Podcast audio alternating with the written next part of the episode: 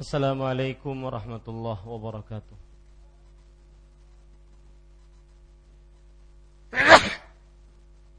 الحمد لله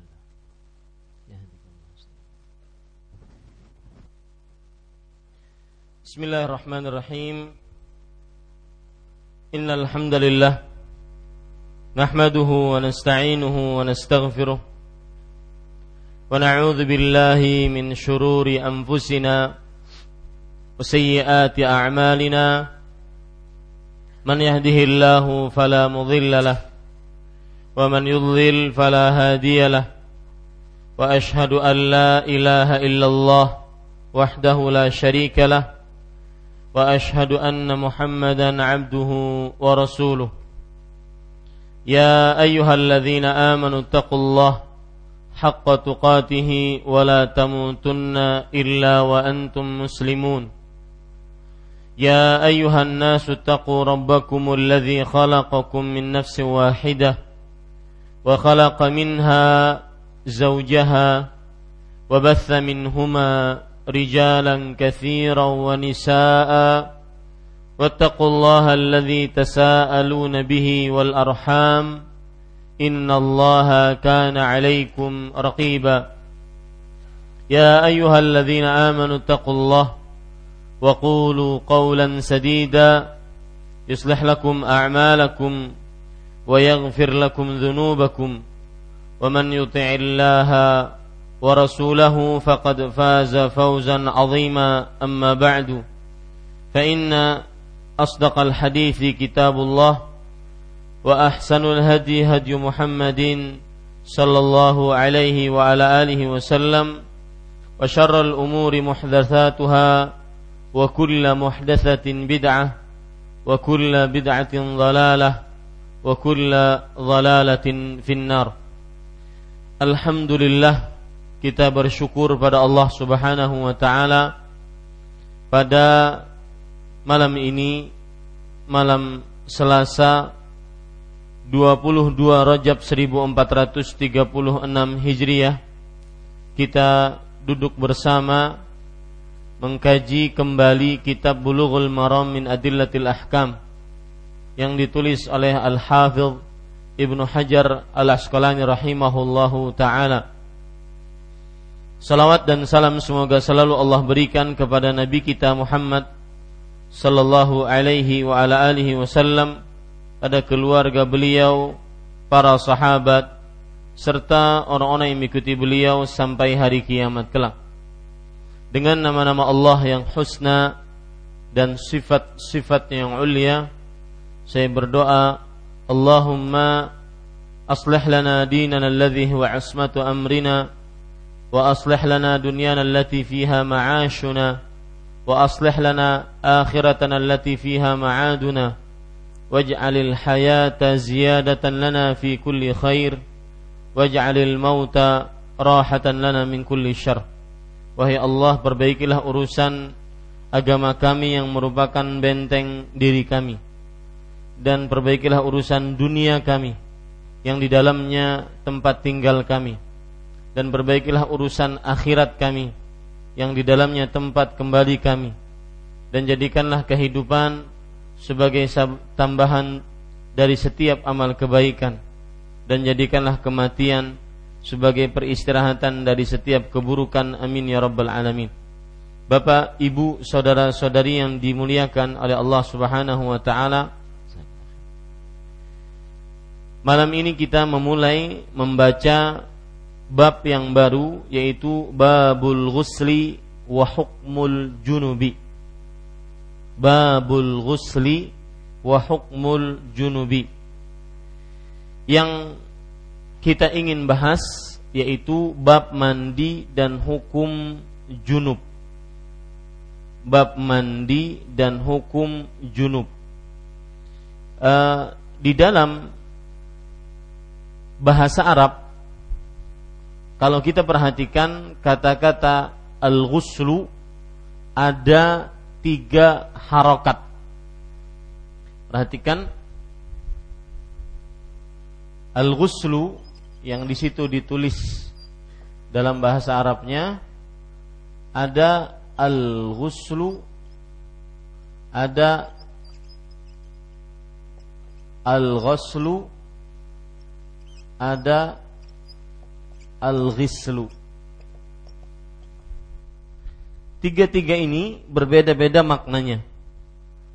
Yang pertama, al-ghuslu yaitu memakai air. Memakai air untuk mandi. Ini disebut dengan al-ghuslu. Yaitu ghainnya pakai harokat dhammah al-ghuslu. Kemudian ada dalam bahasa Arab al-ghuslu. Al-ghuslu artinya membersihkan. Artinya membersihkan. Kalau orang Arab mengatakan ghassala thawbahu minan najasati ghaslan. Artinya orang yang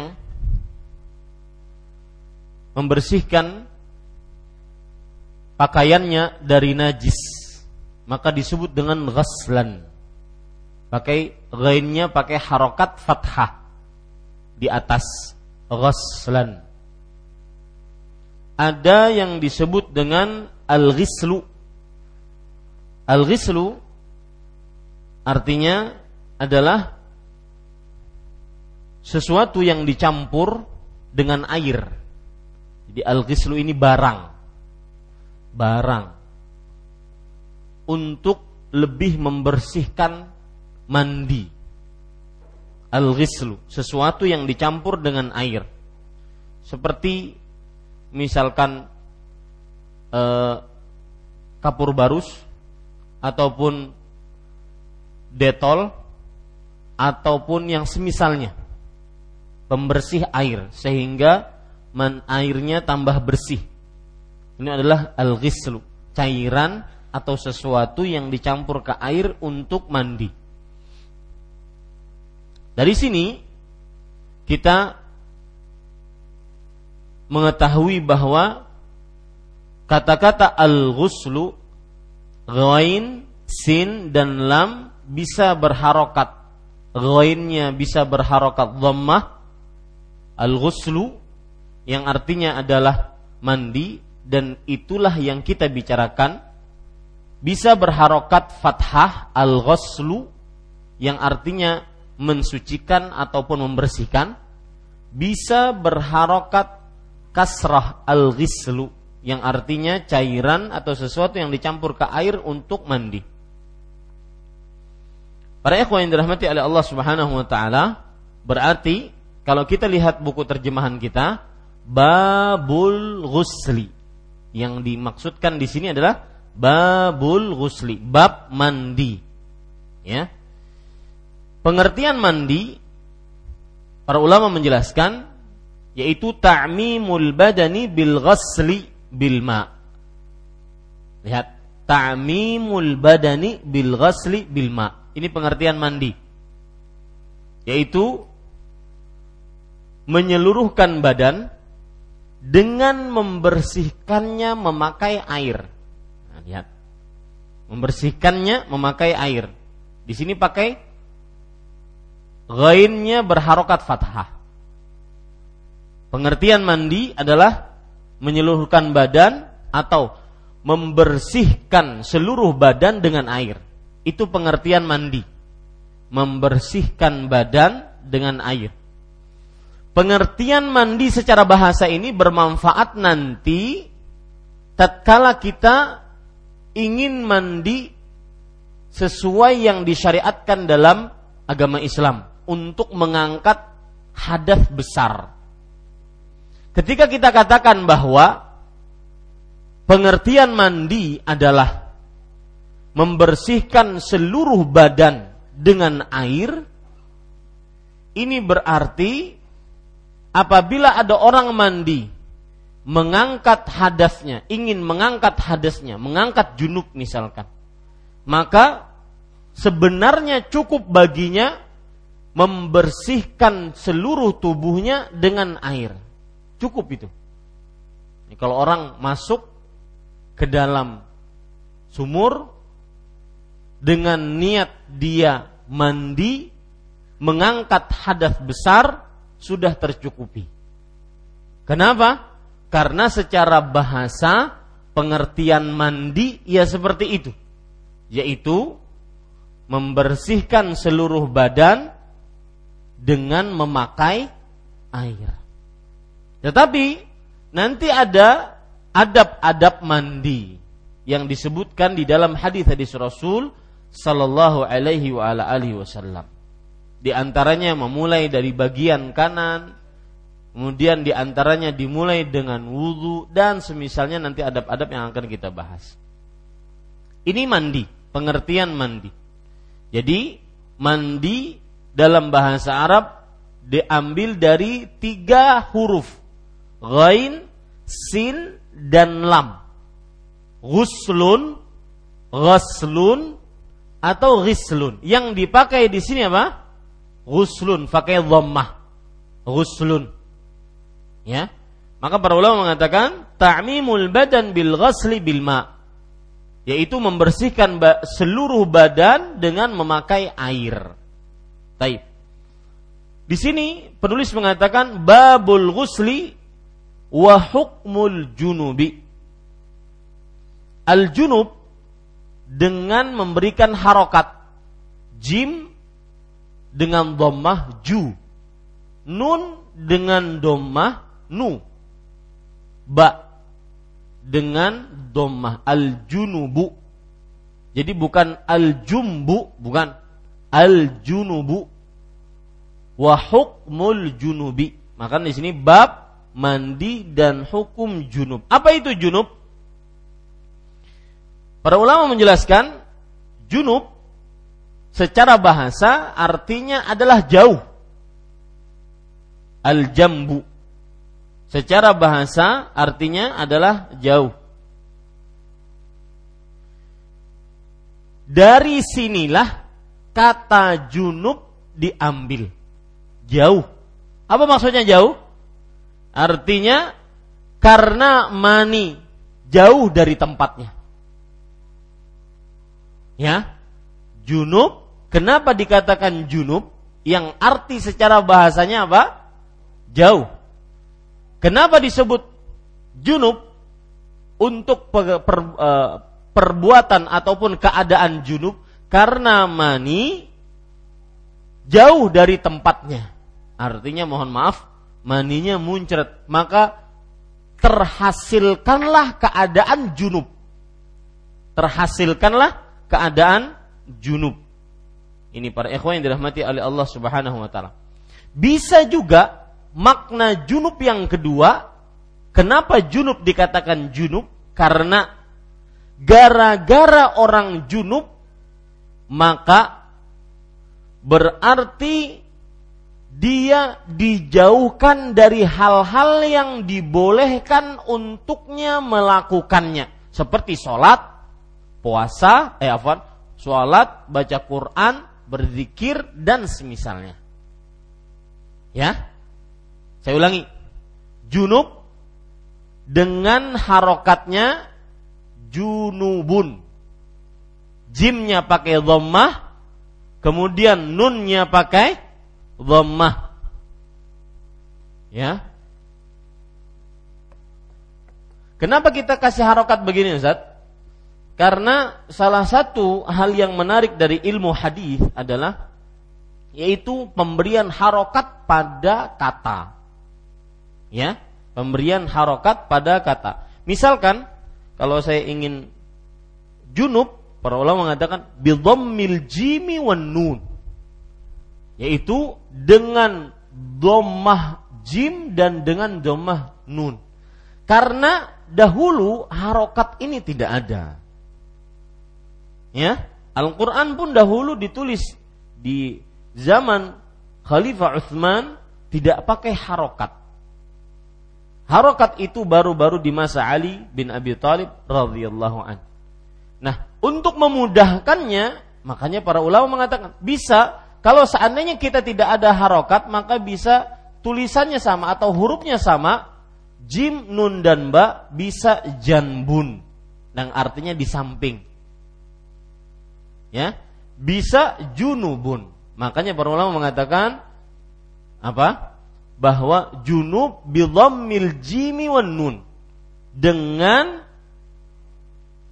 dommahnya huruf jim dan juga dommahnya huruf nun. Makanya kalau kita lihat babnya babul ghusli wa hukmul junubi. Kasih harokat kalau tidak tahu. Wa hukmul junubi. Ya junub. Taib junub secara bahasa artinya apa tadi? Jauh. Ba'idun. Jauh. Nah jauh ini dari dua sisi dari dua sisi inilah akhirnya kita mengetahui Kenapa orang yang dalam keadaan junub keluar mani disebut junub? Yang pertama, karena air mani apa? Jauh dari tempatnya karena dia muncrat. Tempatnya di dalam kemudian dia keluar. Yang kedua, jauh maksudnya apa? Jauh yang asalnya dia boleh mengerjakannya seperti sholat, baca Quran, berzikir, ya orang berzikir tatkala junub itu diharamkan. Ya dan ini ijma di antara para ulama. Ya misalkan kepleset kemudian istighfar. Padahal dia sedang junub itu haram hukumnya. Kenapa? Karena dia sedang junub. Ya beda dengan haid. Maka kalau ada yang menam, menyamakan haid dengan junub sebenarnya menurut pendapat yang lebih kuat hukumnya berbeda. Kenapa? Karena orang yang junub bisa menghilangkan keadaan junubnya dengan segera dengan cara mandi. Sedangkan orang yang haid dia tidak bisa menghilangkan keadaan haidnya dengan segera kecuali setelah dia selesai dan suci dari haidnya. Makanya nanti pun ada hukum tersendiri antara hukum junub dengan hukum haid. Air mani jauh dari tempatnya, kemudian atau jauh dari amalan-amalan yang mubah. Seperti misalkan sholat, kemudian baca Quran, asalnya orang yang suci boleh mengerjakannya, ya, disyariatkan untuk mengerjakannya, tetapi karena dia junub maka dijauhkan. Nah, ini sebab Kenapa junub dikatakan junub? Pengertian junub pada ikhwan yang dirahmati oleh Allah Subhanahu wa taala. Junub adalah kata bagi siapa yang mendapati keadaan junub. Kata bagi siapa yang mendapati keadaan junub, yaitu orang yang keluar maninya yaitu orang yang keluar maninya. Maka setiap yang keluar mani baik dengan cara berhubungan badan ataupun dengan cara memikirkan sesuatu kemudian keluar maninya atau dengan cara bercumbu tidak berhubungan badan tidak masuk ember ke dalam sumur tetapi dia bercumbu kemudian keluar maninya maka ini disebut dengan apa? Junub. Saya ulangi, pengertian junub secara terminologi syar'i, ya. Istilah syar'i adalah yaitu kata untuk siapa yang terkena padanya junub yaitu orang yang keluar mani baik dengan berhubungan badan ataupun bercumbu atau memikirkan hal yang berkaitan dengan syahwat. Ini, ini junub pada ikhwas sekalian. Kenapa kita bahas ini dulu? Karena ini sebagai mukaddimah, ya, sebagai mukaddimah. Kemudian, Bapak Ibu, saudara-saudari yang dimuliakan oleh Allah, sedikit tambahan tentang masalah junub lafat junub itu dipakai untuk laki-laki atau perempuan. Jadi kalau kita katakan perempuan dalam keadaan junub. Imra'atun junubun. Ya, tidak pakai imra'atun junubatun, enggak. Enggak pakai tak marbutah. Biasanya kan kalau perempuan itu memakai apa? Tak marbutah. Misalkan Maimunah, Aisyah, Fatimah. Pakai tak marbutah, hak di belakangnya. Ya. Maka perempuan yang junub tetap dinamakan junub. Enggak dikatakan junubah. Enggak. Sama wanita hamil dalam bahasa Arab, hamilun. Enggak dikatakan hamilatun. Enggak. Hamilun. Ya. Yang jelas kata junub dipakai untuk muzakkar atau muannas, laki-laki atau perempuan. Dan dipakai untuk dalam bentuk tunggal satu orang atau dua orang atau tiga lebih jamak. Tetap namanya junubun. Dalil yang menunjukkan akan hal ini surat Al-Maidah ayat 6. Dalil apa itu? Dalil bahwa kata junub dipakai untuk laki-laki atau perempuan dan dipakai untuk bentuk tunggal, bentuk ganda, bentuk jamak. Dalilnya surat Al-Maidah ayat 6. Allah berfirman, wa in kuntum junuban fattoharu jika kalian lihat di sini kalian. Kalian itu berapa? Banyak. Berapa banyaknya? Dari berapa lebih dari dua. Ya lebih dari dua. Sampai tak terhingga. Berarti jika kalian dalam keadaan junub Allah di sini nggak memakai kata-kata jamak, junub tetap junub. Ini menunjukkan bahwa kata junub bisa dipakai untuk bentuk tunggal seorang atau bentuk ganda, double, musanna dalam bahasa Arabnya, atau bentuk jamak lebih dari dua. Ini para ikhwah yang dirahmati oleh Allah Subhanahu wa taala. Bapak Ibu saudara-saudari yang dimuliakan oleh Allah, di dalam hadis Aisyah riwayat Muslim, beliau bercerita, "Kuntu aghtasilu ana wa Rasulullah sallallahu alaihi wasallam min ina'in wahidin wa nahnu junuban." Artinya, aku pernah mandi bersama Rasul sallallahu alaihi wasallam dalam satu bejana. Mandi bareng itu sunnah Rasul Sampai itu hak. Okay. Ya. Tidak terbatas hanya ketika honeymoon saja. Karena Rasul Shallallahu Alaihi Wasallam tatkala menikahi Aisyah umur berapa? Aisyahnya umur berapa? enam tahun. Digauli oleh beliau umur berapa? Sembilan tahun. Sembilan tahun itu sudah hijrah ke kota Madinah. Nabi Muhammad Sallallahu Alaihi Wasallam berhijrah di kota Madinah umur berapa? Hah? tiga. Berarti tua-tua gin mandi bareng. Hah? ya? Ini Bapak Ibu saudara-saudari yang dimuliakan oleh Allah. Wa nahnu junuban dan kami berdua dalam keadaan junub. Yang menjadi pemikiran di sini adalah yang menjadi pembicaraan kata-kata junub.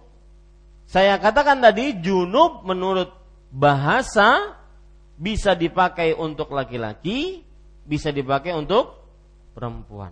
Bisa dipakai bentuk tunggal, bentuk ganda, bentuk jamak. Bisa juga junuban, junu, junuban, ya. Bisa juga untuk musanna. Nah, dipakai. Ya, memakai alif dan nun. Ini semua penggunaan kata-kata junub. Taib. Pada ikhwah yang dirahmati oleh Allah, pada bab ini nantinya kita akan membahas hadis-hadis yang berkaitan dengan hukum-hukum mandi dan yang kedua yang berkaitan dengan hukum-hukum junub. Makanya kita jelaskan tadi panjang lebar. Sekarang kita baca hadis yang pertama. Hadis yang ke-115 dalam buku terjemahan kita halaman 54 an Abi Sa'id al-Khudri radhiyallahu anhu qala qala Rasulullah sallallahu alaihi wa alihi wasallam al-ma'u minal ma' rawahu Muslimun wa asluhu fil Bukhari dari Abu Sa'id al-Khudri radhiyallahu anhu dia berkata Rasulullah sallallahu alaihi wa alihi wasallam bersabda air itu wajib mandi maksudnya air itu maksudnya wajib mandi karena air kalau kita terjemahkan letter leknya Pak, air dari air. Terjemahan letter leknya itu. Air dari air. Tapi maksudnya adalah mandi dikarenakan adanya keluar air mani. Nah, itu maksudnya. Maka di sini diterjemahkan air itu yaitu wajib mandi karena air, yaitu keluarnya air mani diriwayatkan oleh Imam Muslim dan asalnya ada di dalam Sahih Bukhari rahimahumullahu taala. Poin pertama yaitu biografi perawi yang meriwayatkan hadis ini. Abu Sa'id Al-Khudri. Siapa namanya? Sa'ad bin Malik ibnu Sinan radhiyallahu an. Sa'ad bin Malik bin Sinan radhiyallahu an. Taib. Dan Sa'ad bin Malik bin Sinan radhiyallahu anhu beliau sudah kita lewat ya jadi kita lanjut saja langsung kepada makna hadis. Makna hadis Rasul Shallallahu alaihi wasallam bersabda air itu karena air. Di sini lihat air itu air di sini maksudnya adalah mandi. Maksudnya wajib mandi karena air. Jadi air yang pertama maksudnya apa? Mandi. Air yang kedua maksudnya apa? Air mani. Ya. Air yang pertama maksudnya adalah mandi dan air yang kedua maksudnya adalah air mani. Para ikhwan yang dirahmati oleh Allah, di dalam Al-Qur'an Allah Subhanahu wa taala menyebutkan mani itu dengan air kata mani Allah Subhanahu wa taala sebutkan dengan lafat air seperti dalam surat At-Tariq ayat 6. Ini poin penting garis bawahi bahwa di dalam Al-Qur'an Allah Subhanahu wa taala menyebutkan kata mani dengan air. Makanya kita menyebut air mani. Ya. Allah berfirman dalam surah Al-Tariq ayat 6, "Khuliqa min ma'in dafiq. Manusia diciptakan dari air yang memuncrat, yang muncar, memencar. Ya, ini para ikhwah yang dirahmati oleh Allah Subhanahu wa taala. Bapak Ibu, saudara-saudari yang dimuliakan oleh Allah Subhanahu wa taala, kalau kita perhatikan asal muasal hadis ini ya di dalam Sahih Muslim saya bacakan secara lengkapnya. Ini kan yang disebutkan oleh Al Hafidh Ibnu Hajar Al Asqalani rahimahullah hanya penggalan yang beliau butuhkan di dalam bab mandi. Makanya tidak semua ceritanya. Saya bacakan secara lengkap ceritanya bagaimana terjadinya. Abu Sa'id Al-Khudri radhiyallahu anhu bercerita, "Kharajtu ma'a Rasulillah sallallahu alaihi wasallam yaumal itsnain ila Quba." Aku pernah keluar bersama Rasul sallallahu alaihi wasallam pada hari Senin menuju Masjid Quba. Hatta idza kunna fi Bani Salim, waqafa Rasul sallallahu alaihi wasallam ala babi itfan ala bal ala babi itban fasaraha bihi. Sampai ketika kita berada di kampung Bani Salim, maka Rasul Shallallahu Alaihi Wasallam berdiri di depan pintu Itban. Kemudian beliau berteriak. Artinya beliau mengucapkan salam kepada orang-orang yang di rumah tersebut. Fakharaja yazjurru izarahu. Faqala Rasulullah sallallahu alaihi wasallam, "A'ajilna ar-rajul?" Faqala "Ya Rasulullah, ara'aita ar-rajula yu'ajjilu an imra'atihi wa lam yumni madza alaihi?" Qala Rasulullah sallallahu alaihi wasallam, "Innamal ma'u minal ma'." Artinya, jadi waktu itu Rasul sallallahu alaihi wasallam beliau keluar bersama Abu Sa'id Al-Khudri menuju Kuba. Ketika di perkampungan Bani Salim, maka beliau berdiri di depan rumah Itban. Itban berteriak. Saya tadi keliru. Itban berteriak. Lalu Itban sambil berteriak maksudnya memanggil Rasul sallallahu alaihi wasallam ingin bertanya. Sambil menyeret sarungnya seperti orang yang e, melihat Rasulullah ini e, kesempatan untuk bertanya, maka langsung beliau sambil menyeret sarungnya langsung bertanya. Rasul Shallallahu Alaihi Wasallam sebelum bertanya, beliau bertanya kepada Itban, kenapa engkau tergesa-gesa? Maka Itban bertanya, ya Rasulullah, wahai Rasulullah, apa pendapat engkau? Apa pendapat engkau tentang seseorang yang dia seorang lelaki, suami, dia bersetubuh atau bercumbu dengan istrinya. Bercumbu dengan istrinya. Tetapi tidak mengeluarkan air mani. Apa kewajiban yang harus dia lakukan? Maksudnya haruskah dia mandi?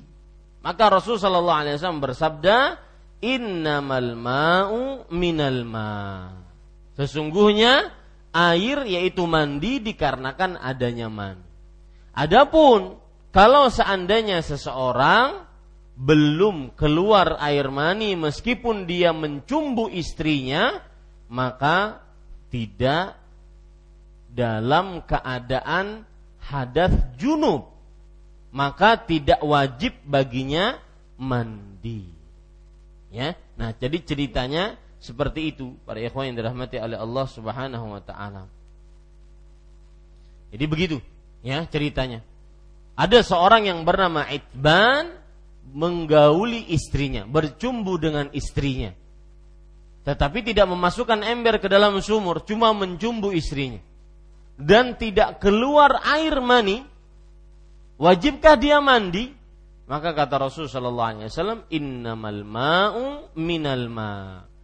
Di sini Al-Hafidh Ibnu Hajar hanya mengucapkan al-ma'u minal ma. Air itu wajib karena air. Mandi wajib karena keluar air mani. Dalam riwayat Imam Muslim ditambahkan innama. Ya, dalam buku kita tidak ada innamanya Kata-kata innama faidahnya adalah bahwa mandi hanya terjadi, hanya wajib apabila keluar air mani. Itu dia. Jadi saya ulangi penjelasannya. Tadi saya sebutkan bahwa riwayat Imam Muslim seperti itu. Abu Sa'id bercerita pernah Rasul Shallallahu Alaihi Wasallam ke Kuba kemudian beliau singgah di perkumahan Bani Salim. Waktu itu ada seorang sahabat yang bernama Itban bertanya, "Wahai Rasulullah, kalau seorang suami mencumbui istrinya dan walam yumni, belum keluar air mani, wajibkah mandi?" Maka dalam hadis riwayat Muslim memakai kata-kata innamal ma'u minal ma. Kalau kita lihat buku terjemahan kita cuma memakai apa? al-ma'u minal ma. Artinya mandi wajib. Kenapa? Karena ada air mani. Nah, di dalam riwayat aslinya ada ucapan apa? innama. Apa fungsi innama ini? Fungsinya adalah mandi wajib itu hanya karena air mani. Ya, mandi wajib hanya. Jadi fungsi innama yang tidak disebutkan dalam buku terjemahan kita itu fungsinya adalah membatasi mandi wajib hanya karena keluar air mani. Baik. Poin ketiga yaitu derajat hadis ini. Hadis ini riwayat Muslim sahih dan Imam Al-Hafidh Ibnu Hajar mengatakan asalnya ada di dalam Sahih Bukhari. Maksud asalnya adalah dalam Sahih Bukhari, maksudnya adalah cerita aslinya pun juga ada ada di dalam mana? Sahih Bukhari. Jadi garis bawahi Pak, asalnya maksudnya cerita aslinya. Cerita aslinya ada di dalam Sahih Bukhari. Ini para ikhwah yang dirahmati oleh Allah Subhanahu wa taala. Taib. Kemudian poin yang keempat mak, e, hukum dan pelajaran yang kita bisa ambil dari hadis ini. Yang pertama, hadis ini menunjukkan wajibnya mandi karena keluar mani. Wajibnya mandi karena keluar mani.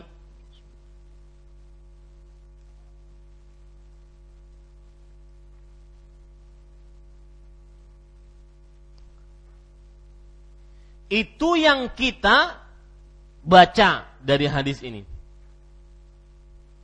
Ya, tulis itu. Wajibnya mandi karena keluar air mani. Dan itu yang terbaca dari hadis. Adapun yang dipahami dari hadis, ini pelajaran yang kedua. Yang dipahami dari hadis bahwa tidak wajib mandi kalau tidak keluar air mani. Ya, tidak wajib mandi kalau kalau tidak keluar air mani. Berarti kalau ada orang menggauli istrinya, nggak keluar air maninya, wajib nggak mandi? Hah? Menurut hadis ini tidak wajib. Tapi nanti ada penjelasan dalam hadis yang berbunyi idzal taqal khitanan faqat wajabal ghuslu. Artinya, jika dua kemaluan bertemu, ember masuk ke dalam sumur. Pian tahu aja. Ember masuk ke dalam sumur. Meskipun tidak keluar air maninya, maka tetap wajib. Ya, tetapi yang kita pelajari sekarang, yang kita pelajari sekarang, Hukum pertama, hadis ini adalah dalil tentang wajibnya mandi dikarenakan keluar air mani. Dan ini adalah yang dibaca, yang terbaca dari hadis ini. Karena Rasulullah SAW bersabda, Al-ma'u minal ma' atau innamal ma'u minal ma' Mandi diwajibkan karena ada air mani. Ini yang terbaca. Pelajaran yang kedua yang dipahami dari hadis ini atau yang disebut sering disebut oleh para ulama sebagai apa? Mafhum mukhalafah. Apa namanya, Pak? Mafhumul mukhalafah tulisannya begini. Ya. Jadi kalau kita memahami hadis atau ayat itu ada namanya mantuk. Ada namanya maf mafhum. Mafhum ini bisa biasanya di Pahami dengan mafhumul mukhalafah. Mantuknya yang kita baca dari hadis bahwa wajib mandi kapan? Ketika ada air mani. Mafhumnya kalau tidak ada air mani berarti tidak wajib mandi. Tidak ada air mani berarti tidak wajib mandi. Ya, itu mafhumnya yang dipahami secara kebalikan. Mantuk itu artinya apa? Yang diucapkan oleh Rasulullah. Mafhum al-mukhalafah yang dipahami secara terbalik dari hadis berarti yang tidak keluar air mani tidak wajib mandi menurut hadis ini. Ya. Ini para ikhwan yang dirahmati oleh Allah Subhanahu wa taala. Dan itu terlihat jelas di dalam hadis riwayat Imam Bukhari yang asalnya dalam cerita tadi ada asalnya dari riwayat Bukhari. Nabi Muhammad SAW bersabda dalam riwayat Bukhari, "Idza u'jilta fa'alaika bil wudu." Artinya, jika kamu tergesa-gesa dan belum keluar air mani, padahal sudah menggauli, maka hanya wajib untuk berwudu. Hanya wajib untuk ber berwudu. Ini para ikhwan yang dirahmati oleh Allah Subhanahu wa taala. Nah, nanti di sini terjadi perbedaan pendapat di antara para ulama.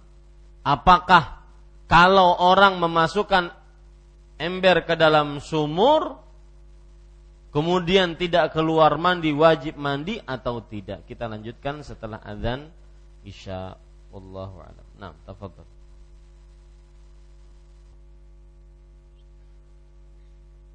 Ya, kita lanjutkan Bapak Ibu saudara-saudari yang dimuliakan oleh Allah Subhanahu wa taala.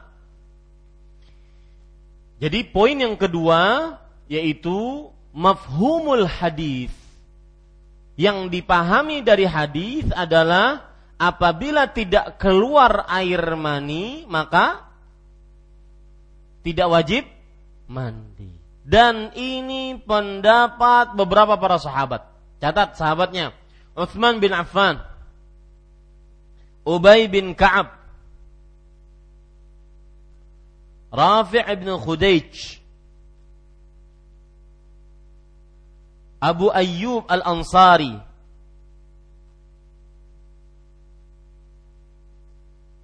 Ini pendapat beberapa sahabat. Berarti kalau masuk ember ke dalam sumur pun selama tidak mengeluarkan air mani maka tidak wajib mandi berdasarkan apa? Ma mafhum hadis. Bukan mantuk, bukan yang dibaca, tetapi mafhum yang dipahami dari hadis tadi. Taib. Bahkan kalau kita ingin perhatikan dalam riwayat Bukhari dan Muslim, Utsman bin Affan radhiyallahu anhu ditanya oleh Zaid bin Khalid al-Juhani. Perhatikan di sini ada cerita bahwa Zaid bin Khalid al-Juhani radhiyallahu anhu pernah bertanya kepada Utsman bin Affan. Beliau berkata, "Ara'aita idza jama'a ar-rajulu imra'atahu falam yumni?" Wahai Utsman, beritahukan kepada kami, apa pendapat engkau jika seorang suami menggauli istrinya, berjima dengan istrinya.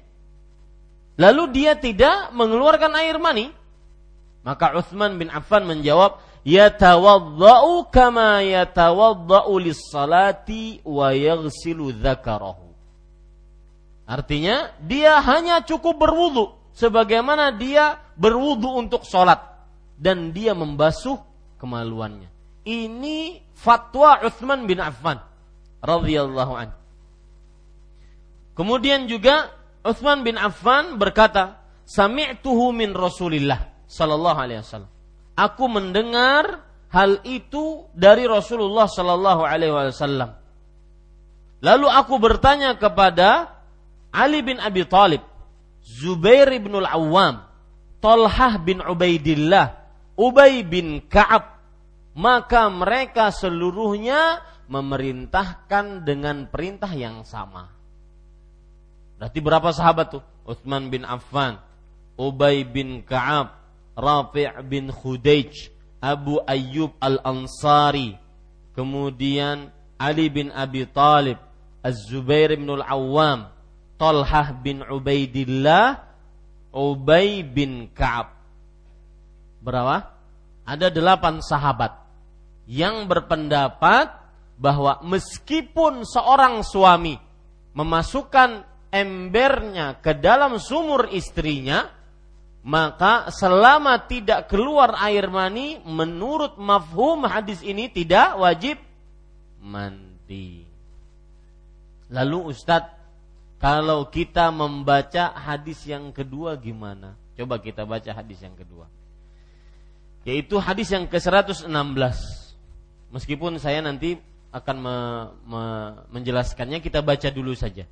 Wa an Abi Hurairah radhiyallahu anhu qala Qala Rasulullah sallallahu alaihi wa ala alihi wasallam, "Idza jalasa baina syu'abiha al-arba'i thumma jahadaha faqad wajaba al-ghuslu muttafaqun alaih."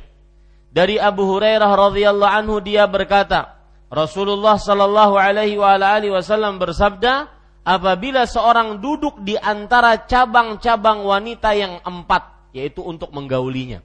Nanti saya akan jelaskan apa maksud cabang-cabang wanita yang empat kemudian dia melakukannya dengan sesungguhnya, maka wajib baginya mandi. Ya, wajib baginya mandi. Di hadis yang ke-117, coba perhatikan, wazada muslimun wa illam yunzil. Muslim menambahkan meskipun tidak keluar air mani.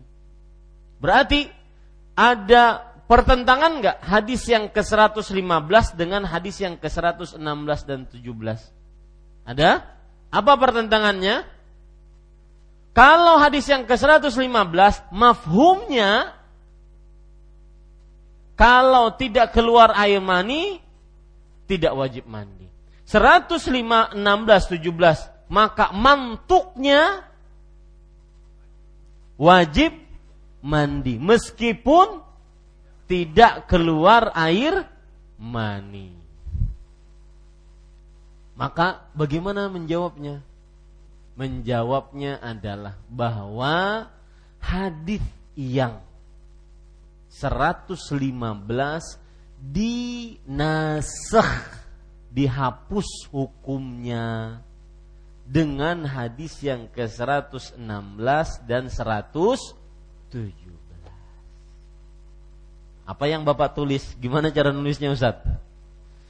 Catat, yang ketiga. Eh, yang keberapa? Ketiga betul? Hukum dan pelajaran dari hadis yang ketiga yaitu bahwa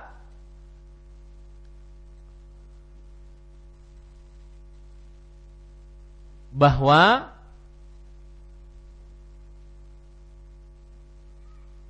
pemahaman terhadap hadis.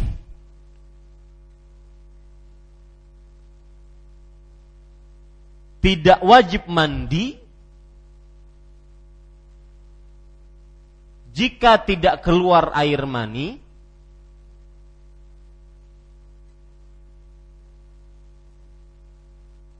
Saya ulangi, pemahaman terhadap hadis. Tidak wajib mandi jika tidak keluar air mani walaupun memasukkan ember ke dalam sumur.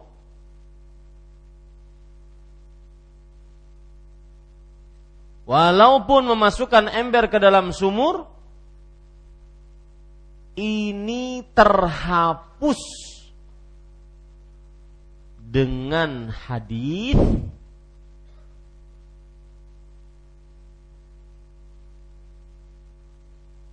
duduk di antara cabang wanita yang empat. Ini terhapus dengan hadis duduk di antara cabang wanita yang empat. Saya ulangi, pemahaman terhadap hadis bahwa tidak wajib mandi jika tidak keluar air mani walaupun memasukkan ember ke dalam sumur ini terhapus dengan apa? Dengan hadis duduk di atas cabang wanita yang empat. Jadi hukum akhirnya apa Pak? Ngali-ngali Ustaz eh. hukum akhirnya apa? Hah? Tetap wajib mandi. Kalau memasukkan ember ke dalam sumur. Idza massal khitanul khitana faqat wajabal ghuslu. Jika kemaluan bertemu dengan kemaluan, maka wajib mandi. Itu hukum akhirnya. Hukum apa? Akhirnya wajib mandi. Ini para ikhwan yang dirahmati oleh Allah Subhanahu wa taala. Itu faedah yang keberapa? Yang ketiga. Ustaz, itu kabar nasahnya dari siapa? Kenapa dihapus hukumnya? Maka jawabannya Bapak Ibu saudara-saudari yang dimuliakan oleh Allah, kita ambil riwayatnya dari Abu Daud. Ceritanya begini. Jadi sekarang cerita, saya akan bercerita cerita dari Abu Daud ini yang menceritakan bahwa hukum hadis ke-115 dihapus dengan dengan apa? Hadis yang keberapa? 116 dan 17. Coba perhatikan. uh, Ubay ibnu Ka'ab radhiyallahu anhu berkata, "Anna Rasulullah sallallahu alaihi wasallam innama ja'ala dzalika rukhsatan fi awal Islam liqillati thiyab, thumma umira bil ghusli wa nuhiya an dzalik." Kata Ubay bin Ka'ab radhiyallahu anhu bahwa Rasul sallallahu alaihi wasallam memperbolehkan hal itu di awal-awal Islam. Kenapa? Karena sedikitnya kain untuk mandi. Ya, kemudian setelah itu diperintahkan untuk mandi dan dilarang yang seperti tadi, yaitu berjima tanpa keluar air mandi maka tidak wajib dilarang itu. Jadi sebabnya apa? Sedikitnya kekurangan air dan pakaian ya kekurangan air dan pakaian. Karena kalau seandainya pakaian mungkin harus ganti karena terkena ini dan itu, ya maka diperintahkan oleh Rasulullah Shallallahu Alaihi Wasallam di awal-awal Islam diberikan keringanan oleh Rasul Shallallahu Alaihi Wasallam. Taib bisa dipahami Bapak Ibu, saudara-saudari yang dimuliakan oleh Allah.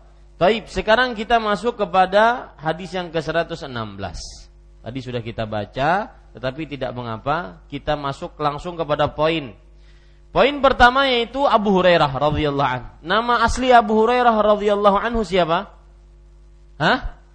Abdurrahman bin Sakhar Ad-Dausi. Nama aslinya. Jangan lupa. Dan beliau salah satu keistimewaannya apa? aktsarus sahabati riwayatan lil hadis. Sahabat yang paling terbanyak meriwayatkan hadis itu Abu Hurairah. Poin yang kedua makna hadis ini yaitu Rasul Shallallahu Alaihi Wasallam bersabda apabila seseorang seseorang ini maksudnya laki-laki. Catat tuh garis bawahi. Seseorang di sini maksudnya adalah laki-laki.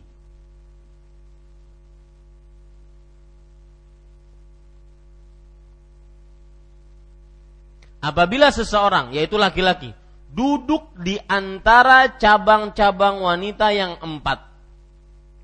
Duduk di sini adalah termasuk bahasa kiasan atau dalam bahasa Arab kinayah.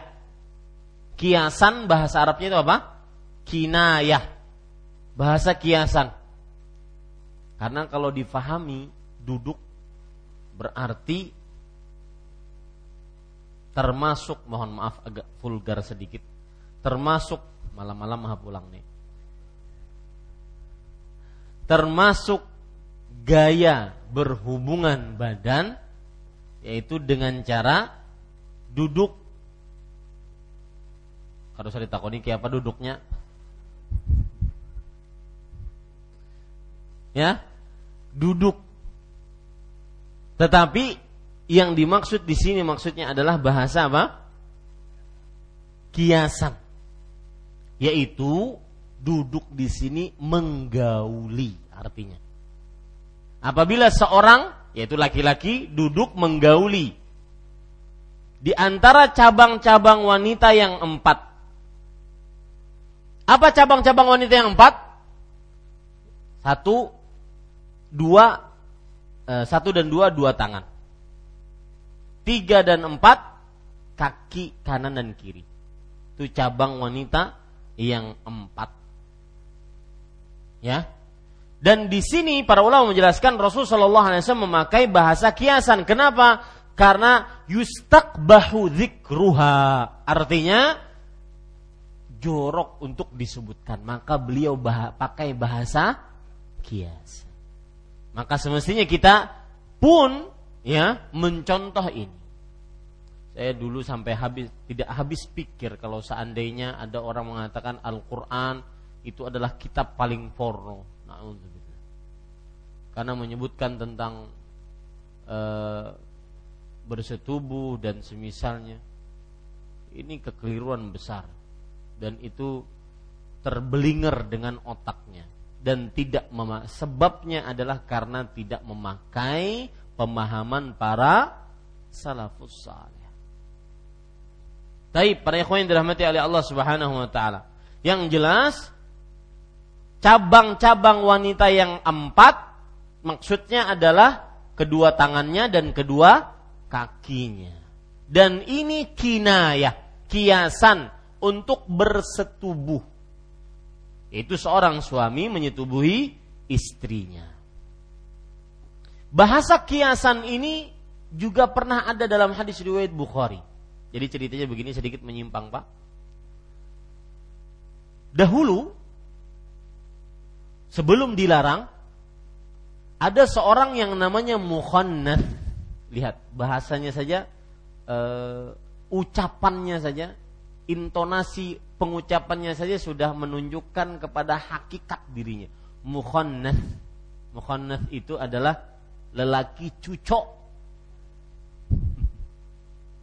Tahu Pak lelaki cucok Pak? Lelaki yang dia tidak memiliki syahwat kepada wanita. Hah? Lelaki lebay jakaulis Ya. Tapi ini bukan bencong, bukan. Ya, kalau bencong itu laki-laki menyerupakan diri kepada perempuan. Siang susilo perempuan susi, malam susilowati. Nah, ini bukan itu bukan. Tapi ini laki-laki full 100% laki-laki. Ya tetapi dia mempunyai sifat feminin dan itu ujian dari Allah. Ada yang lulus, ada yang tidak. Yang tidak lulus di antaranya yang berubah menjadi transgender, transgender. Yaitu laki-laki karena sifat femininnya lebih condong di dalam dirinya, akhirnya dia berubah. Panjangin rambut, kecilin kaki, kemudian gaya-gayanya kayak perempuan. Nah, ini disebut dengan mukhannats di zaman Rasul sallallahu Mereka dahulu asalnya boleh masuk ke dalam rumah istri-istri Rasulullah sallallahu alaihi Suatu saat mukhannats ini ditanya tentang bagaimana sifat perempuan. Kata mukhannats ini, tuqbilu bi arba' wa tudbiru bi arba' bisaman, afwan. Wa tudbiru bisaman. Perempuan itu kata mukhannats, kalau dilihat dari depan kelihatan muncul dari anggota tubuhnya empat.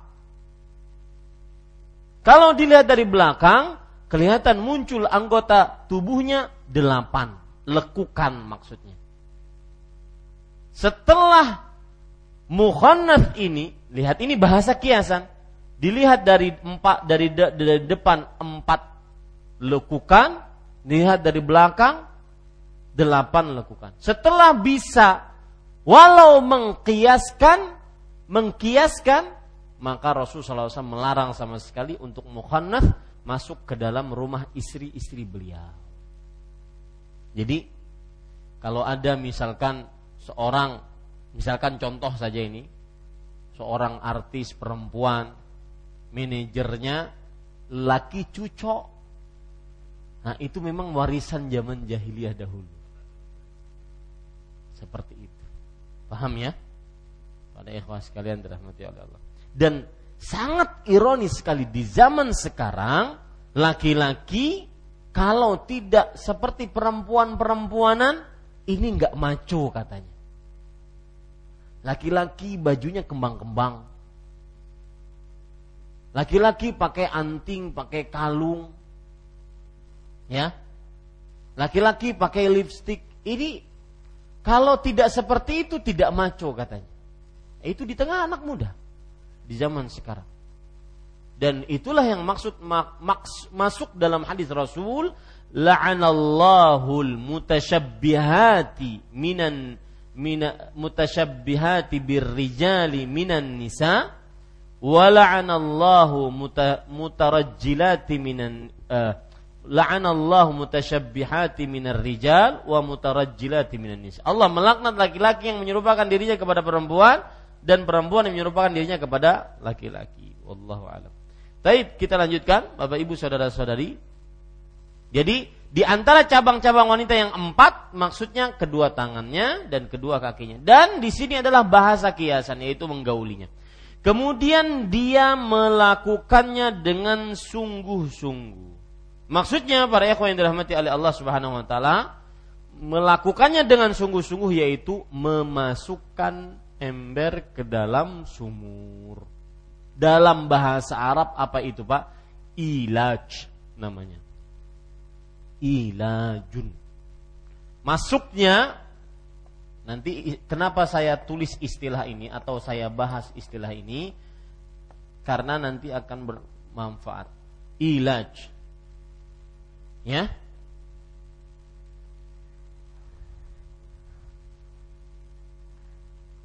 Jadi kemudian dia melakukannya dengan sesungguhnya. Maksud melakukannya dengan sesungguhnya maksudnya adalah melakukan ilaj. Masuk kemaluan kepada kemaluan. Ilaj. Ya. Maka wajib baginya mandi muttafaqun alaih. Wajib karena seperti itu wajib baginya mandi. Di hadis yang ke-117 Imam Muslim menambahkan meskipun tidak keluar air mani meskipun tidak keluar air mani. Para ikhwah yang dirahmati oleh Allah Subhanahu wa taala, dalam riwayat Muslim ada tambahan riwayat yang lebih jelas. Ya. Sebelum saya sebutkan tambahan riwayatnya yang lebih jelas, waktu di Arab Saudi kita baca hadis ini. Ibu-ibu protes. Ustadz, hadis ini penyiksaan terhadap perempuan. Kenapa, Bu? Kalau laki-laki mandi gampang, rambut langsung kering. Masa duduk aja langsung mandilah? Ini kan duduk. Jadi tidak diterjemahkan. Jadi hanya duduk, belum ngapa-ngapain mandilah. Jarsidin kayak itu. Ya. Kalau laki-laki mudah mandi, keringkan rambut selesai. Tapi kalau perempuan mandi, rambut basah, setiap kali duduk aja mandi. Ini ibu-ibu protes waktu itu. Maka maksud duduk di sini dijelaskan dalam hadis lain, riwayat Muslim yang berbunyi idza massal khitanul khitana jika kemaluan dengan kemaluan bertemu bahkan di sini walau hanya bertemu nggak masukin ya walau hanya bertemu Kada usah lagi bertakon bertemunya kayak apa? Walau hanya bertemu, maka wajib mandi. Ini para ikhwan yang dirahmati oleh Allah. Dalam riwayat lain ada tambahan yang lebih jelas lafadznya. Wa alzaqal khitanul khitana. Menempelnya kemaluan dengan kemaluan. Sengaja saya baca riwayat-riwayat ini tujuannya untuk apa? Memperjelas. Ya, yang pertama menyentuh walau hanya tersentuh. Maka wajib mandi. Yang kedua menempel al-zaqa. Menempel kemaluan dengan kemaluan. Berarti kalau menempel tidak mesti masuk embernya ke dalam sumurnya. Maka tetap wajib apa? Mandi. Ini para ikhwas Nah nanti yang seperti ini akan bermanfaat pemahamannya dalam perkara zina. Apa pengertian zina? apakah masuknya ember ke dalam sumur ataukah hanya sebatas menempel atau bersentuhan. Karena anak-anak muda sekarang mengatakan kami di atas ranjang, oke okay, Ustadz, kami di atas ranjang, kami berdua-duaan, tapi kami nggak berzina. Hanya sarana menuju ke sana, tapi kami nggak berzina. Ya, ini anak-anak muda seperti itu sekarang. Dan juga orang-orang tua berdarah muda. Ya, kami tidak berzina. Cuma bercumbu tetapi tidak memasukkan ember ke dalam sumur. Maka Bapak Ibu saudara-saudari yang dimuliakan oleh Allah, meskipun para ulama mengatakan yang namanya zina adalah dukhulul hasyafah ilal farj. Masuknya mohon maaf kepala kemaluan lelaki ke dalam kemaluan perempuan. Itu baru dikatakan apa? Zina. Tetapi untuk urusan mandi, walau hanya tersentuh, walau hanya tertempel, maka tetap wajib mandi. Wallahu a'lam.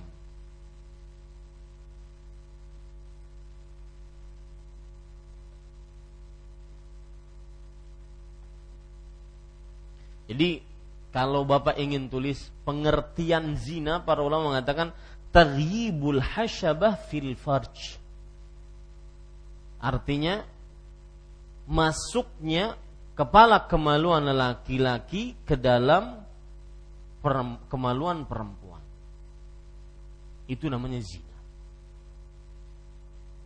Ini para ikhwah yang dirahmati oleh Allah Subhanahu wa taala. Taib. Sekarang kita mengambil poin yang kedua, eh, yang ketiga yaitu derajat hadis. Hadis yang ke-116 disebutkan oleh Al-Hafidz Ibnu Hajar muttafaqun alaih. Hadis riwayat Bukhari dan Muslim, hadis yang sahih tanpa ada keraguan di dalamnya. Hadis yang ke-117 pun seperti itu, yaitu hadis riwayat Muslim, tidak ada keraguan di dalamnya. Sekarang kita ambil pelajaran dan hukum dari hadis ini. Yang pertama, hadis ini menunjukkan wajibnya mandi bagi yang berjima. Keluar mani atau tidak keluar mani? Ini pelajaran pertama. Wajib mandi bagi yang berjima. Keluar mani atau tidak keluar mani?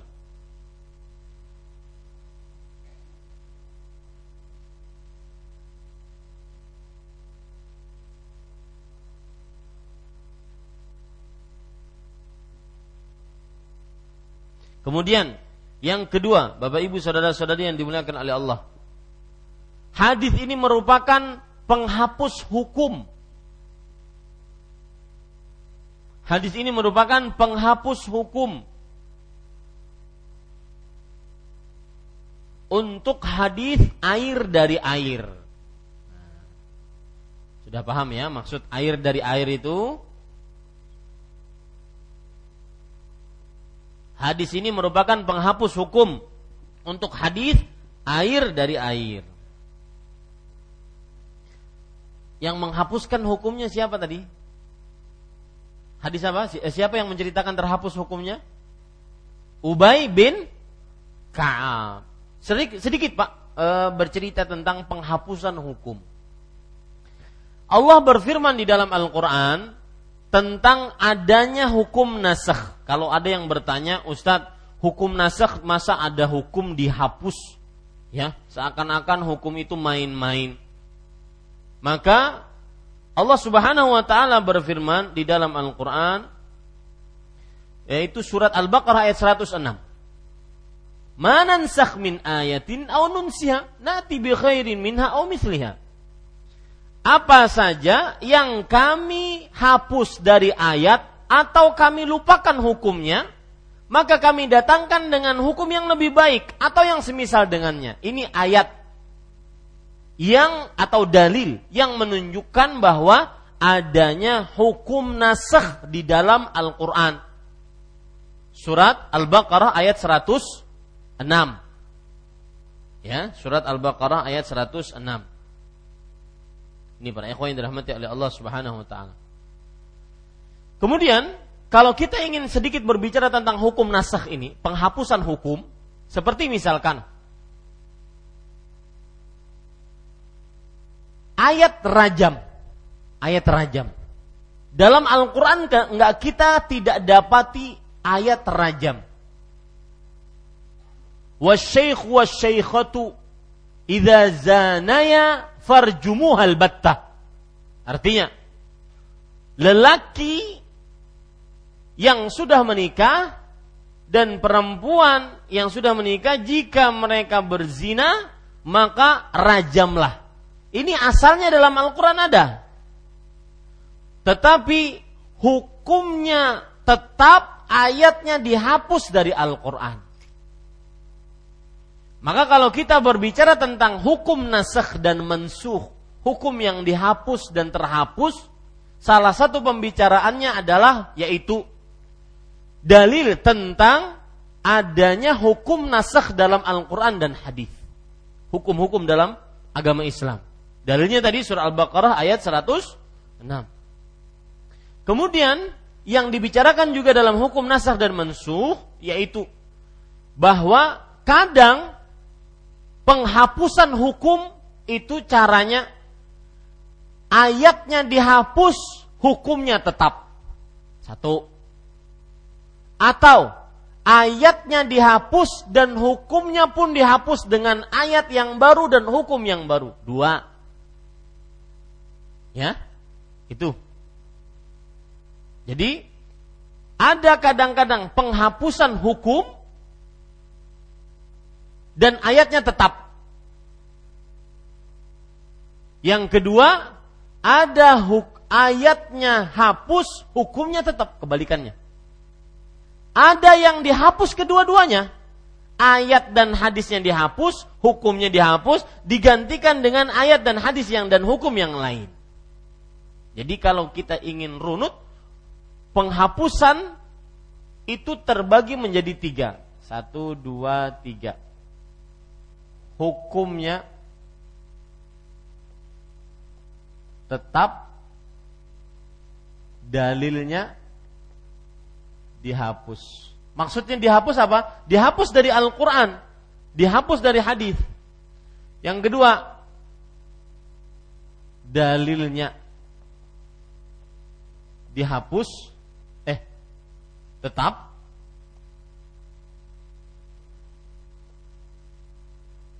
hukumnya hukumnya dihapus.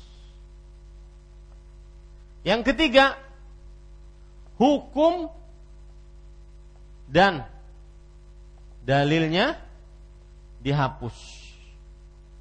Diganti dengan yang lain.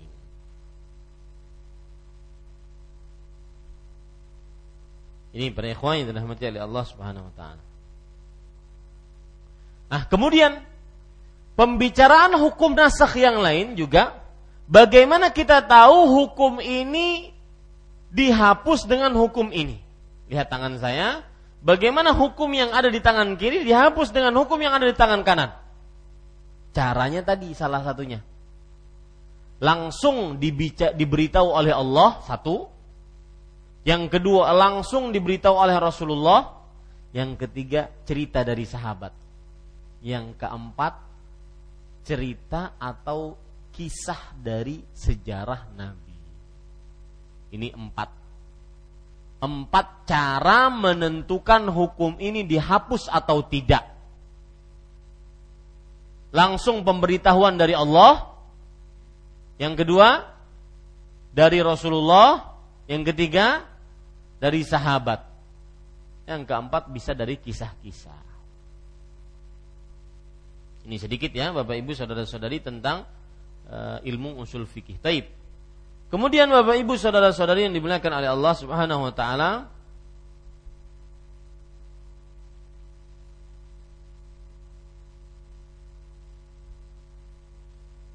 Pelajaran selanjutnya yang kita bisa ambil dari hadis ini.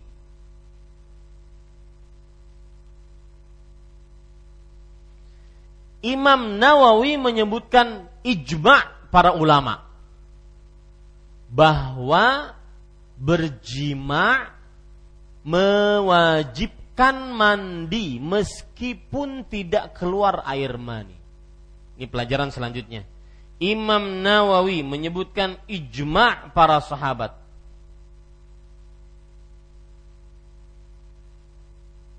Mewajib ijma' eh, afwan.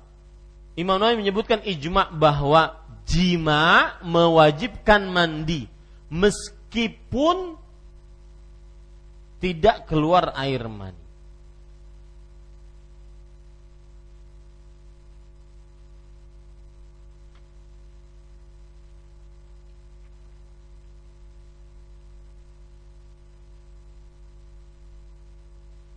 Cukup ya para ikhwan yang dirahmati oleh Allah Subhanahu wa taala. Itu yang bisa saya sampaikan pada kajian kali ini. Apa yang baiknya dari Allah Subhanahu wa taala, apa yang buruk itu dari saya pribadi wa sallallahu nabi Muhammad walhamdulillah rabbil alamin. Silahkan jika ada yang ingin bertanya, masih ada waktu.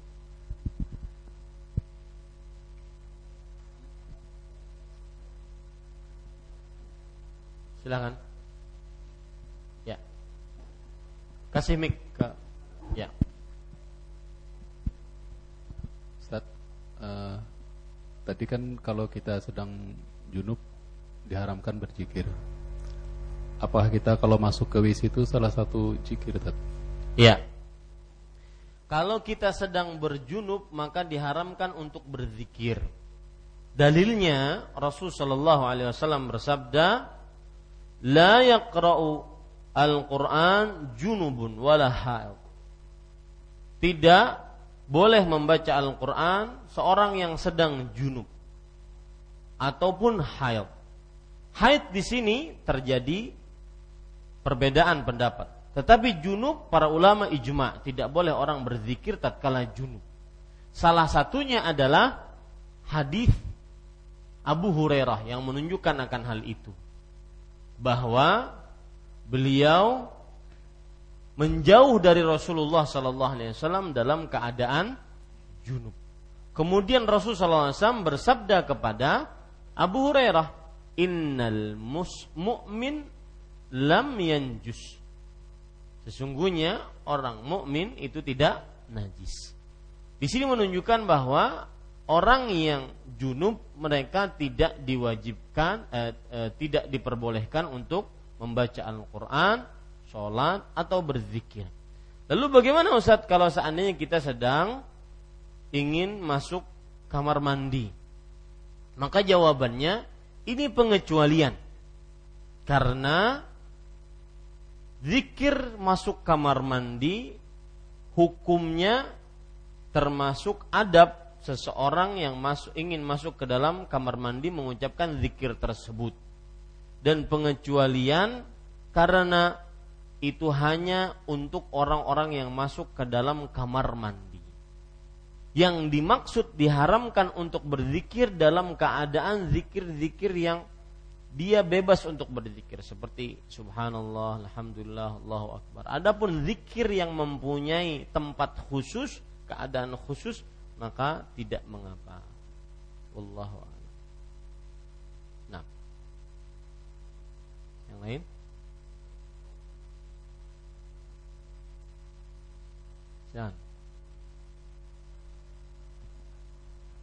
Uh, terima kasih Ustaz. Yang berkaitan dengan haid tadi kurang dijelaskan Ustaz. Wanita yang haid tadi kan terdapat uh, dua pendapat yang tentang berzikir. Mohon dijelaskan Ustaz.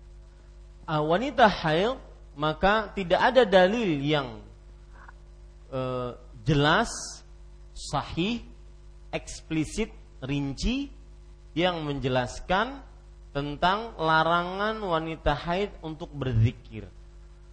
Sedangkan zikir asal hukumnya umum baik laki-laki ataupun perempuan. Sedang dalam keadaan haid atau tidak.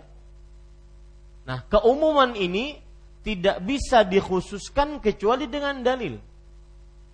Al-umum baqin ala ma kana alaih. Orang yang eh, hadir dalil-dalil yang umum dia tetap dalam keadaannya. tidak bisa dikhususkan kecuali dengan dalil.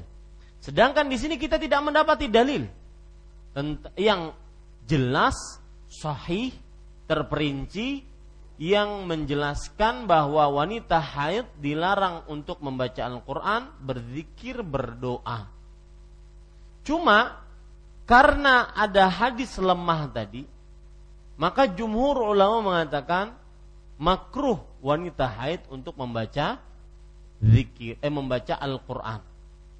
Tetapi, wallahu alam, apabila dia membutuhkan untuk membaca Al-Quran karena sebab yang disyariatkan seperti hafalan yang banyak ditakutkan hilang mengajar Al-Quran maka tidak mengapa dia membaca Al-Quran ini pun membaca bukan memegang karena memegang diharamkan bagi yang tidak suci dalam hadis riwayat Imam Malik dalam kitabnya Muwatta Rasul sallallahu alaihi wasallam bersabda, "Alla yamassa hadzal Qur'ana illa tahir." Artinya tidak ada yang memegang Quran ini kecuali orang yang suci dan wanita yang sedang haid tidak suci. Yang dipermasalahkan atau yang kita permasalahkan tadi adalah membacanya. Jadi, wallahu alam, jika diperlukan wanita untuk berdoa, berzikir atau sampai membaca Al-Qur'an, dan dia dalam keadaan haid maka tidak terlarang. Wallahu a'lam. Adapun sebentar, adapun ulama yang mengharamkan dan itu pendapat jumhur mayoritas melarang atau minimal memakruhkan wanita haid membaca Al-Qur'an mereka mengkiaskan mengkiaskan wanita haid dengan junub dengan apa? Junub. Sama seperti misalkan wanita haid masuk masjid. Allah Subhanahu wa taala berfirman di dalam Al-Qur'an, "Wa in kuntum junuban fattaharu." Itu dalil. Lihat. Ya ayyuhalladzina amanu, idza qumtum ila shalah faghsilu wujuhakum wa aydiyakum ilal marafiq wamsahu bi ru'usikum wa arjulakum ilal ka'bain wa in kuntum junuban fattahharu wa in kuntum marda aw ala safarin fa min ayyamin ukhra perhatikan di sini ya wahai orang-orang yang beriman jika uh, saya ulangi ayatnya saya bacakan ayat yang lain saja surah Nisa ayat 43 Wahai orang yang beriman, la taqrabus salah. Janganlah kalian mendekati salat. Wa antum sukara. Dalam keadaan kalian sedang mabuk. Hatta ta'lamu ma taqulun. Sampai kalian sadar apa yang kalian ucapkan. Wala junuban. Dan jangan pula kalian mendekati salat yaitu masjid. Dalam keadaan junub kecuali illa abiri sabil kecuali orang yang ingin lewat masjid saja. Adapun duduk nggak boleh. Hat hatta tagtasilu sampai kalian mandi toib. Di sini para ulama mengatakan dengan ijma bahwa orang junub tidak boleh masuk masjid duduk di dalamnya, nggak boleh. Dan mereka kiaskan, analogikan dengan wanita haid. Di sini para ulama berbeda pendapat. Ya, ada yang mengatakan dan jumhur mengatakan bahwa wanita haid tidak boleh masuk masjid. Kenapa? Karena keadaannya seperti keadaan sedang junub. Sedang apa? Sedang junub. Sedangkan pendapat kedua mengatakan bahwa wanita haid boleh masuk masjid. Kenapa? Karena penyamaan wanita haid dengan orang junub tidak tepat. Seperti yang saya sebutkan tadi. Orang junub hadasnya habis kalau mandi. Wanita haid hadasnya habis kalau haidnya berhenti. Tidak sama berarti. Hukumnya pun berbeda. Maka tidak bisa dianalogikan. Maka disebut oleh para ulama qiyas ma'al fariq. Qiyas untuk sesuatu yang kosong tidak sama yang dikiaskan. Ini para ikhwah yang dirahmati oleh Allah. Jadi wallahu alam pendapat yang lebih kuat wanita haid boleh ke masjid. Terutama kalau ada majelis-majelis ilmu, terutama ini sebentar lagi ada Al Ustaz Al Fadil Maududi Abdullah Hafizahullah taala. Semoga beliau dimudahkan untuk datang ke Banjarmasin. Maka tidak mengapa wanita-wanita haid datang ke masjid ya dengan catatan memakai pembalut mohon maaf agar tidak tercecer darah haidnya. Adapun pendapat jumhur maka di sini wallahu alam dia adalah pendapat yang lemah.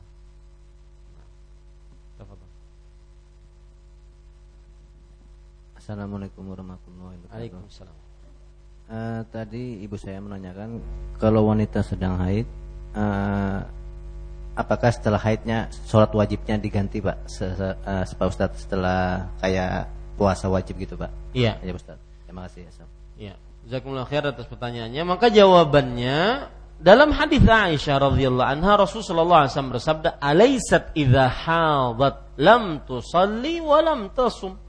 Bukankah wanita jika sedang haid dia tidak sholat dan tidak puasa? Tidak sholatnya wanita haid dan tidak puasanya wanita haid ini adalah sebuah syariat dari Allah, hukum dari Allah yang mereka boleh meninggalkan sholat dan puasa tatkala haid dan tidak diperlukan untuk kodok ya tidak diperlukan untuk kodok sholat. Adapun puasa maka pada saat itu dia mengkodok di hari-hari lain. Ya sholat tidak dikodok ya Allah cuma ada pembicaraan di antara ulama saya perlebar masalahnya biar lebih detail yaitu apabila wanita yang suci dari haid di saat zuhur. Afwan. Di saat asar, suci haidnya asar. Maka otomatis dia wajib sholat asar karena dia sudah dalam keadaan suci berarti menjadi ahlu teklif orang yang diwajibkan untuk sholat asar dan dia sudah dalam keadaan Nah permasalahannya, zuhurnya apakah wajib juga dikodok? Kenapa para ulama membicarakan itu? Karena mereka mengatakan bahwa kalau orang safar kan boleh dijamak zuhur dan asar. Nah, kalau wanita haid itu berhenti haidnya dan suci haidnya di tatkala asar apakah dia mengerjakan asar itu sudah pasti. Tapi apakah dia mengkodok zuhurnya? Kodok enggak? Hah? Tidak. Pendapat yang lebih kuat. Paham pak masanya? Paham enggak? Pian enggak ada paham, enggak ada haid pang. Hah? Ya. Paham enggak masalahnya? Paham? Ya. Orang suci, wanita haid suci di waktu asar. Apakah zuhurnya tadi diqadha? Kenapa Ustaz ada pembicaraan ini? Karena mereka para ulama me, me, membicarakan bahwa kalau orang menjamak sholat itu, maka dia dalam keadaan boleh menjamak zuhur dan asar. Sedangkan wanita haid ini kan punya uzur. Makanya dia dianjurkan untuk menjamak.